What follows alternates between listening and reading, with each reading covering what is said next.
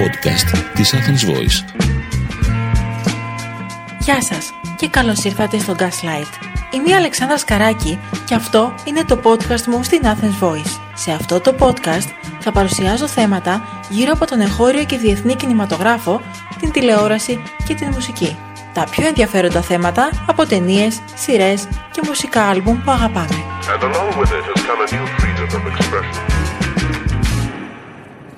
Ένα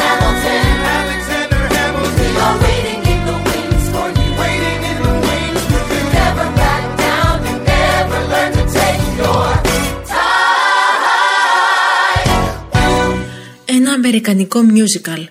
Ένα επαναστατικό musical. Ένα μάθημα ιστορίας μέσα από hip-hop τραγούδια που δύσκολα ξεχνάς. Αυτές είναι μόνο λίγες από τις δεκάδες περιγραφές για το Χάμιλτον. Σε αυτό το επεισόδιο θα μιλήσουμε για το musical φαινόμενο που έκανε πρεμιέρα το 2015 στη Νέα Υόρκη, μεταφέρθηκε στο Broadway και πλέον έχει κάνει όλον τον πλανήτη να μιλάει γι' αυτό. Ποια είναι η ιστορία του, ποια η συμμετοχή του Μπαράκ Ομπάμα στη δημιουργία, πόσα βραβεία κέρδισε; Και τι συνέβη όταν το 2020 προβλήθηκε στην πλατφόρμα Disney+. Το 2008, ο Αμερικανός ηθοποιός, τραγουδιστής, σκηνοθέτης και παραγωγός με καταγωγή από το Πουέρτο Ρίκο, Λιν Μανουέλ Μιράντα, διάβασε τη βιογραφία του Αλεξάνδρ Χάμιλτον που έγραψε ο ιστορικός Ρον Τσέρνοου. Αφηγείται την ιστορία του Χάμιλτον, ενός ορφανού μετανάστη από την Καραϊβική που εξελίχθηκε σε πολιτικό και έναν από τους εθνοπατέρες των Ηνωμένων Πολιτειών. Και ως ο πρώτος Υπουργός Οικονομικών, ο Χάμιλτον ήταν ο κύριος συγγραφέας της οικονομικής πολιτικής της κυβέρνησης του George Washington. Το musical λοιπόν επικεντρώνεται στη ζωή του.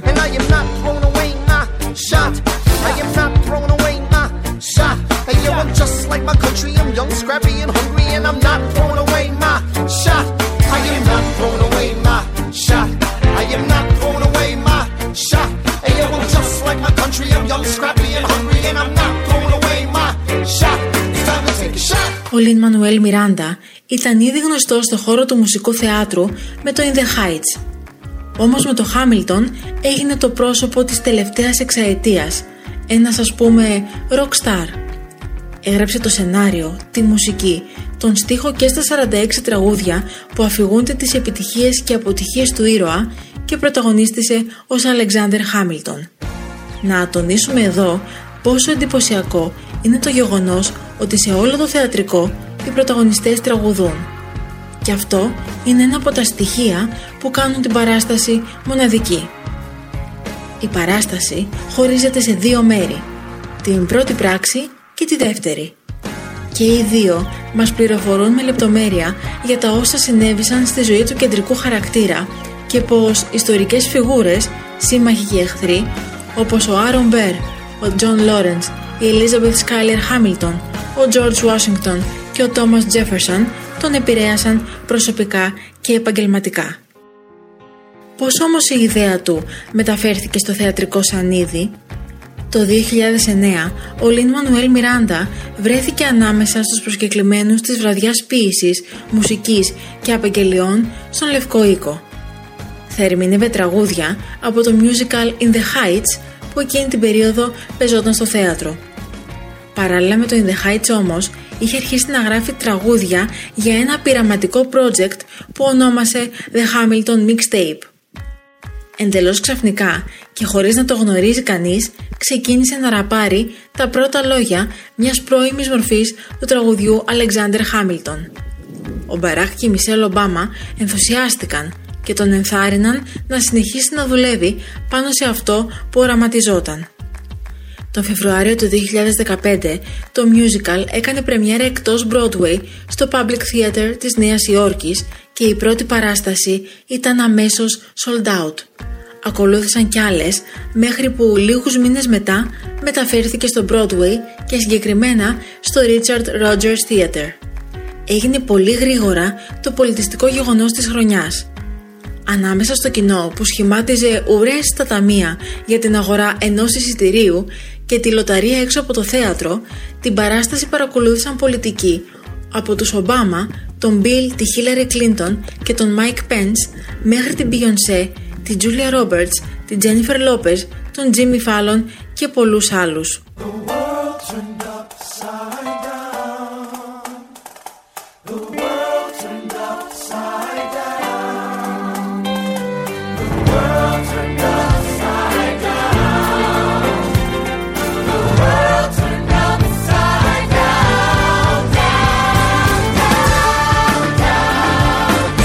Το κοινό και η κριτική μιλούσαν για ένα αριστούργημα, ενώ υπήρχε και ένα μικρό μέρος όσων το παρακολουθούσαν που ισχυρίζονταν ότι το σενάριο ωρεοποιεί κάποιους χαρακτήρες. Η αναγνώριση από σημαντικούς θεσμούς δεν άργησε να έρθει. Το Χάμιλτον ήταν υποψήφιο για 16 θεατρικά βραβεία Τόνι και κέρδισε 11. Διακρίθηκε με το βραβείο Grammy στην κατηγορία καλύτερου άλμπουμ θεατρικού musical καθώς και το θεατρικό βραβείο Pulitzer το 2016. Τον Νοέμβριο της ίδιας χρονιάς έσπασε το ρεκόρ στο box office ως το πρώτο musical που ξεπέρασε τα 3 εκατομμύρια δολάρια σε εισπράξεις μόνο με 8 παραστάσεις. Όμως το 2016 ήταν και η χρονιά που ο Λίν Μανουέλ Μιράντα υποκλήθηκε για τελευταία φορά ως Αλεξάνδερ Χάμιλτον. Ένα βράδυ του Ιουλίου εκείνης της χρονιάς το κοινό τον έκανε να βουρκώσει χαρίζοντάς του το πιο θερμό χειροκρότημα. Ακολούθησαν και άλλοι πρωταγωνιστές που σιγά σιγά αποχαιρετούσαν τους ρόλους που τους βράβευσαν τόσες φορές. Η παραγωγή παρουσιάστηκε στο Σικάγο και από το 2017 στο Λονδίνο, σαρώνοντας τα βραβεία Ολίβιε. Λίγο μετά άρχισε και η περιοδία σε πολιτείες της Αμερικής και το 2018 ο Λίν Μανουέλ Μιράντα επέστρεψε στο ρόλο για μια σύντομη σειρά από παραστάσεις στο Πουερτορίκο που στόχευαν την οικονομική ενίσχυση των τεχνών μετά τον τυφώνα Μαρία. Και φτάνουμε στο Μάρτιο του 2021 με την πρεμιέρα στο Σίδνεϊ της Αυστραλίας και το άνοιγμα των θεάτρων μετά από μήνες λουκέτου λόγω του κορονοϊού. Τον Ιούλιο του 2020 το musical απέκτησε μια δεύτερη ζωή και ευκαιρία για όσους δεν το παρακολούθησαν από κοντά. Προβλήθηκε στην πλατφόρμα Disney Plus, το γνώρισε περισσότερος κόσμος και έγινε viral για όλους τους σωστούς λόγους.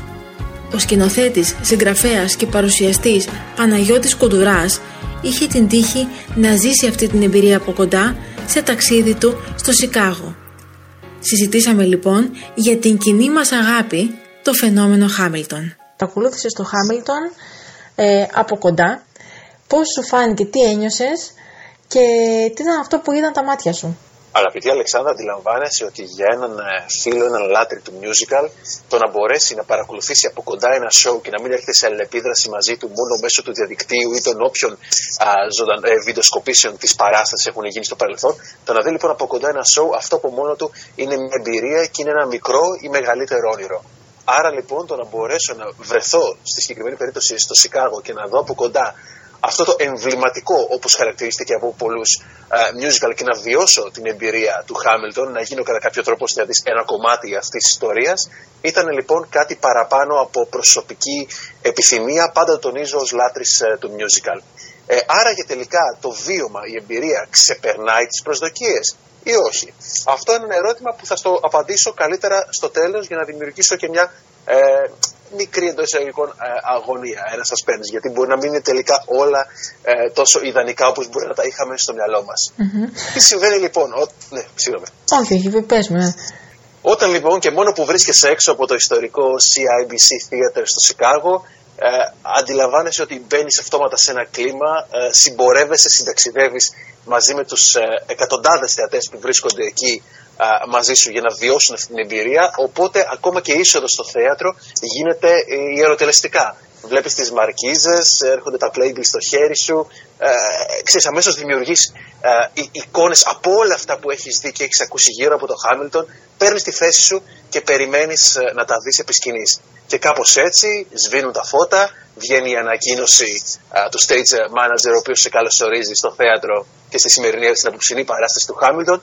Η μαγεία ξεκινάει. Και το εμβληματικό musical, το επαναστατικό musical θα πω εγώ, ξεκινάει να εκτιλήσεται μπροστά στα μάτια σου. Το musical είναι μια τέχνη αιρετική όπως έχει χαρακτηριστεί από πολλούς. Ερετική γιατί είναι μοναδικός ο, ο τρόπος ο οποίος παντρεύει πολλές διαφορετικές τέχνες μεταξύ τους. Αναφέρομαι φυσικά στο τραγούδι, αναφέρομαι στον χορό, αναφέρομαι στο φωτισμό και όλα τα υπόλοιπα στοιχεία τα οποία δημιουργούν, χτίζουν την ατμόσφαιρα και ουσιαστικά η σκηνή λειτουργεί σαν ένας καμβάς. Τι γίνεται όμως στο Χάμιλτον και όλο αυτό είναι κάτι παραπάνω από ερετικό, είναι κυριολεκτικά επαναστατικό. Είναι ο τρόπος με τον οποίο όλα τα στοιχεία αυτά τα οποία συνθέτουν ένα musical εναρμονίζονται στην απόλυτη ισορροπία. Υπάρχει σκηνοθετικά μία minimal αίσθηση του μέτρου, η οποία όμως είναι τόσο φορτωμένη από εξαιρετικές ιδέες, οι οποίες σε πολλά του σημεία ξεπερνούν πράγματα τα οποία θεωρούσες ως δεδομένα στο θέατρο και κάνουν αυτή τη μικρή επανάσταση. Να αναφερθούμε στο παιχνίδι με τον χρόνο, ε, το οποίο κάνει το Χάμιλτον να μοιάζει με εναλλακτική αφήγηση σαν σε ταινία του Νόλαν. Να μιλήσουμε για αυτό τον Γκαμβά, όπου ο σκηνοθέτης και το υπόλοιπο εικαστικό team ουσιαστικά με μία περιστρεφόμενη σκηνή και παλέτα τους τα φώτα συνθέτουν κόσμους, εικόνες και κάνουν τα πιο υποδειγματικά transition που έχω δει σε musical να συμβαίνουν μπροστά από τα μάτια μου τα περάσματα αυτά που έχω δει στο Χάμιλτον, πραγματικά στα λέω, δεν τα έχω δει ξανά στο θέατρο, ακόμα και σε παραστάσεις οι οποίες ουσιαστικά επενδύουν στα πανάκριβα ε, σκηνικά και νιώθεις ότι οι κόσμοι αλλάζουν μέσα σε δευτερόλεπτα. Όμως το σημαντικότερο όλων για μένα είναι το καλοκουρδισμένο σύνολο της σκηνής. Όλοι είναι ένα σώμα. Κανένας δεν ξεχωρίζει λόγω της διάστασης που έχει ο ρόλος για να αρχίσουμε να μιλάμε για πρωταγωνιστές και δευτεραγωνιστές. Όλοι είναι εκεί επιτελούν ένα έργο και πραγματικά δίνουν τον καλύτερό τους ε, εαυτό. Είναι ένα άρτιο αποτέλεσμα συνόλου. Οι ερμηνευτές του Χάμιλτον πραγματικά πραγματοποιούν σε κάθε παράσταση έναν τεράστιο άθλο. Και νομίζω ότι αυτό το επιβεβαιώνει, όπως το παρατήρησες και στην ε, κινηματογράφηση, το επιβεβαιώνει και η υπόκληση. Το γεγονός ότι δεν βγαίνουν ιεραρχικά ο ένας μετά τον άλλον να υποκληθούν μπροστά στο κοινό, αλλά διατηρούν αυτή τη συνθήκη. Όλοι είναι ένα σώμα, υποκλίνονται μπροστά στους θεατές, γίνεται ο πανικός που γίνεται από κάτω και αποχωρούν από τη σκηνή πάλι με την ίδια α, συνθήκη ιεροτελεστίας. Το περιγράφεις ε, και νιώθω πραγματικά ότι είμαι εκεί. Η αλήθεια.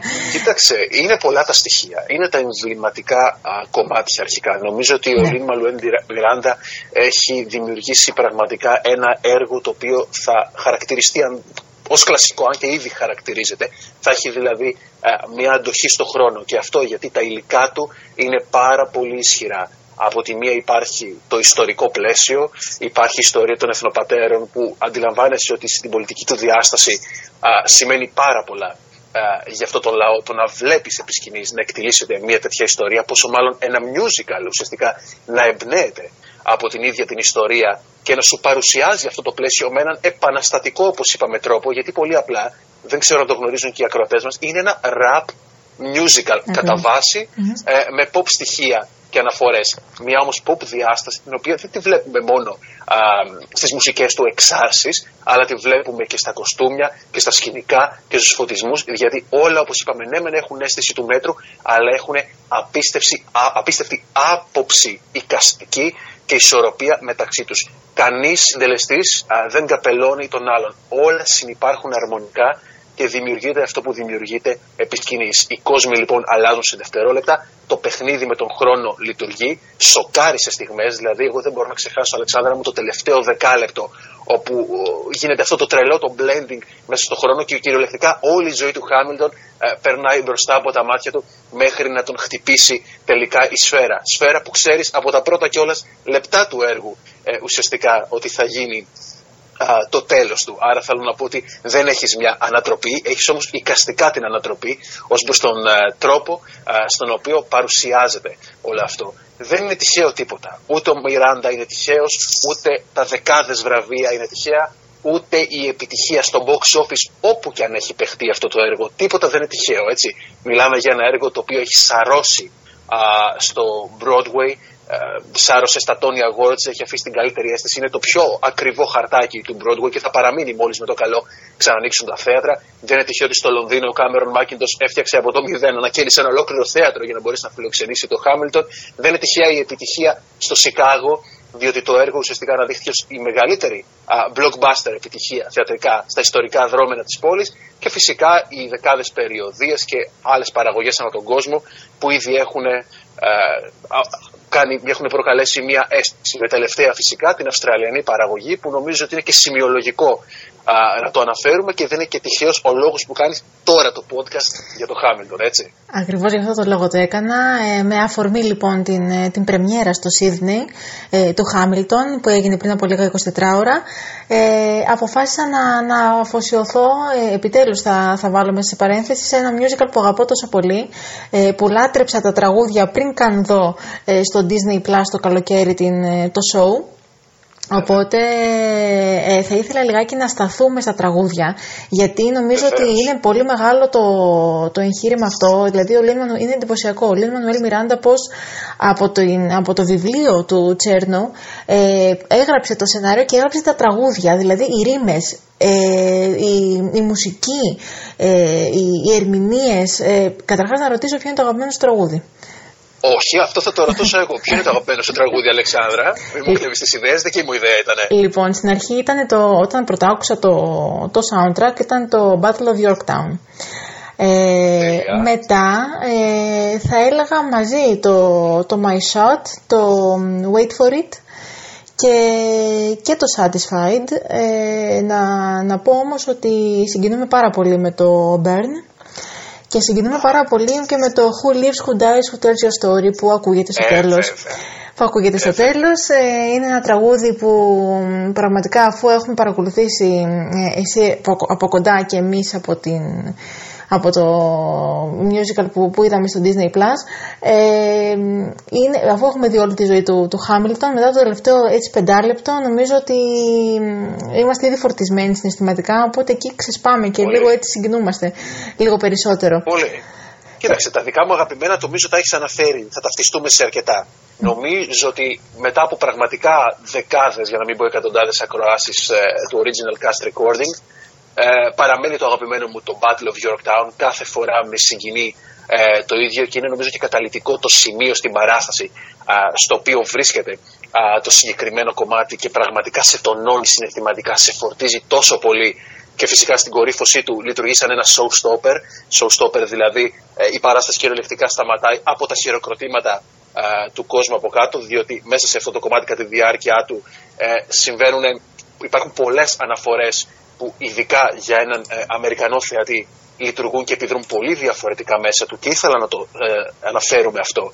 Δεν είναι ένα musical το οποίο πιστεύω ότι μπορεί να λειτουργήσει σε όλους το ίδιο. Για παράδειγμα, ε, θα ήταν τρέλα να πεις ότι σε μια χώρα όπως η Ελλάδα ένας παραγωγός ε, θα πάρει και θα ανεβάσει το Χάμιλτον γιατί πολύ απλά δεν έχει να πει το ίδιο πράγμα, δεν έχει την ίδια δυναμική με την οποία θα λειτουργούσε ε, σε μια στην άλλη ε, ήπειρο που τους αφορά πραγματικά το κομμάτι αυτής της ιστορίας και είναι κάτι τόσο δικό τους. Ακόμα και εγώ ως θεατής δηλαδή δεν είχα αυτό το engagement που μπορεί να είχε ε, ο διπλανός μου. Ε, Αμερικανός ε, θεατής μέσα στο θέατρο να νιώσει δηλαδή τη φόρτιση και τη συγκίνηση ακούγοντας τις φράσεις των εθνοπατέρων ή βλέποντας κομμάτια της ιστορίας να ζωντανεύουν μέσα από αυτό τον ραβ παύλα pop τρόπο ε, μπροστά στα μάτια του. Ε, σε κάθε περίπτωση το Battle of Yorktown είναι ε, νομίζω το αγαπημένο μου και το Satisfied θεωρώ ότι είναι σπαρακτικό και είναι τρομερός ο τρόπος με τον οποίο λειτουργεί ε, στο live. Δηλαδή σε παρασέρνει, θα σε κάνει να δακρύσεις θες δεν θες, ακόμη και αν είσαι ο πιο δύσκολος θεατής και φυσικά έχει μεγάλη σημασία και ποιος είναι ο ερμηνευτής.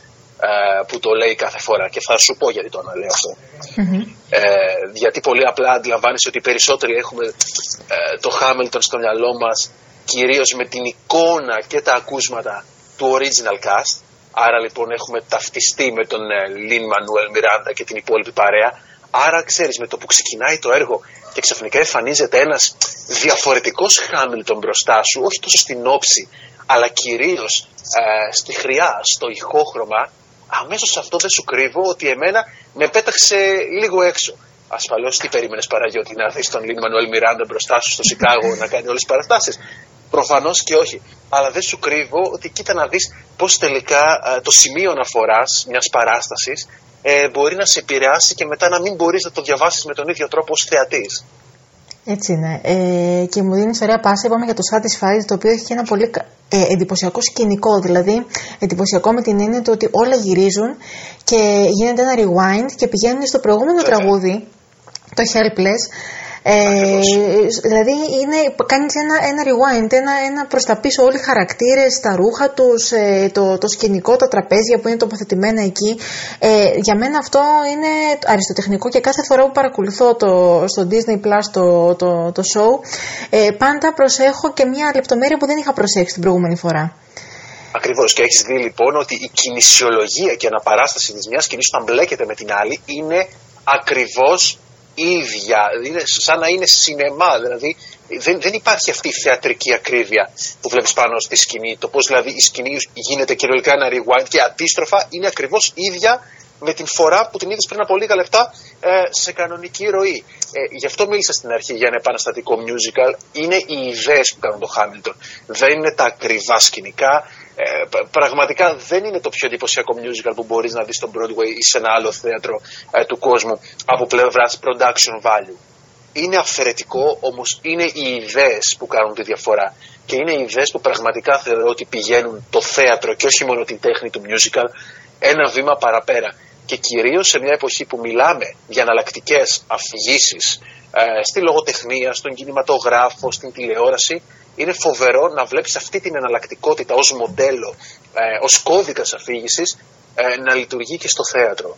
Ε, και αυτό ήταν πραγματικά το στοιχείο που εμένα με εντυπωσίασε περισσότερο. Πώς λοιπόν με αυτή την περιστροφική σκηνή ως εφόδιο και τα υπέροχα, πραγματικά υπέροχα και εμπνευσμένα φώτα, γινόταν όλο αυτό το παιχνίδι στο χρόνο και ενώ νόμιζες ότι βλέπεις μια ιστορία σε γραμμική ροή, στην πραγματικότητα η ροή μόνο γραμμική δεν ήταν και συνέχεια το έργο ξανά και ξανά έκανε την ανατροπή και σε χτυπούσε σε σημεία. Φαινόμενο της σύγχρονης pop κουλτούρας και η στάντη ή ακόμα μια άρτια παραγωγή, το Χάμιλτον θα συνεχίσει να μας απασχολεί για πολλά χρόνια ακόμα. Άλλωστε η ιστορία μας βλέπει. Ήταν το podcast Gaslight της Athens Voice με την Αλεξάνδρα Σκαράκη. Ευχαριστώ για την ακρόαση. Ήταν ένα podcast από την Athens Voice. Μπορείτε να ακούσετε τα podcast της Athens Voice στο athensvoice.gr και στο Spotify, στο Apple Podcast και το Google Play Music.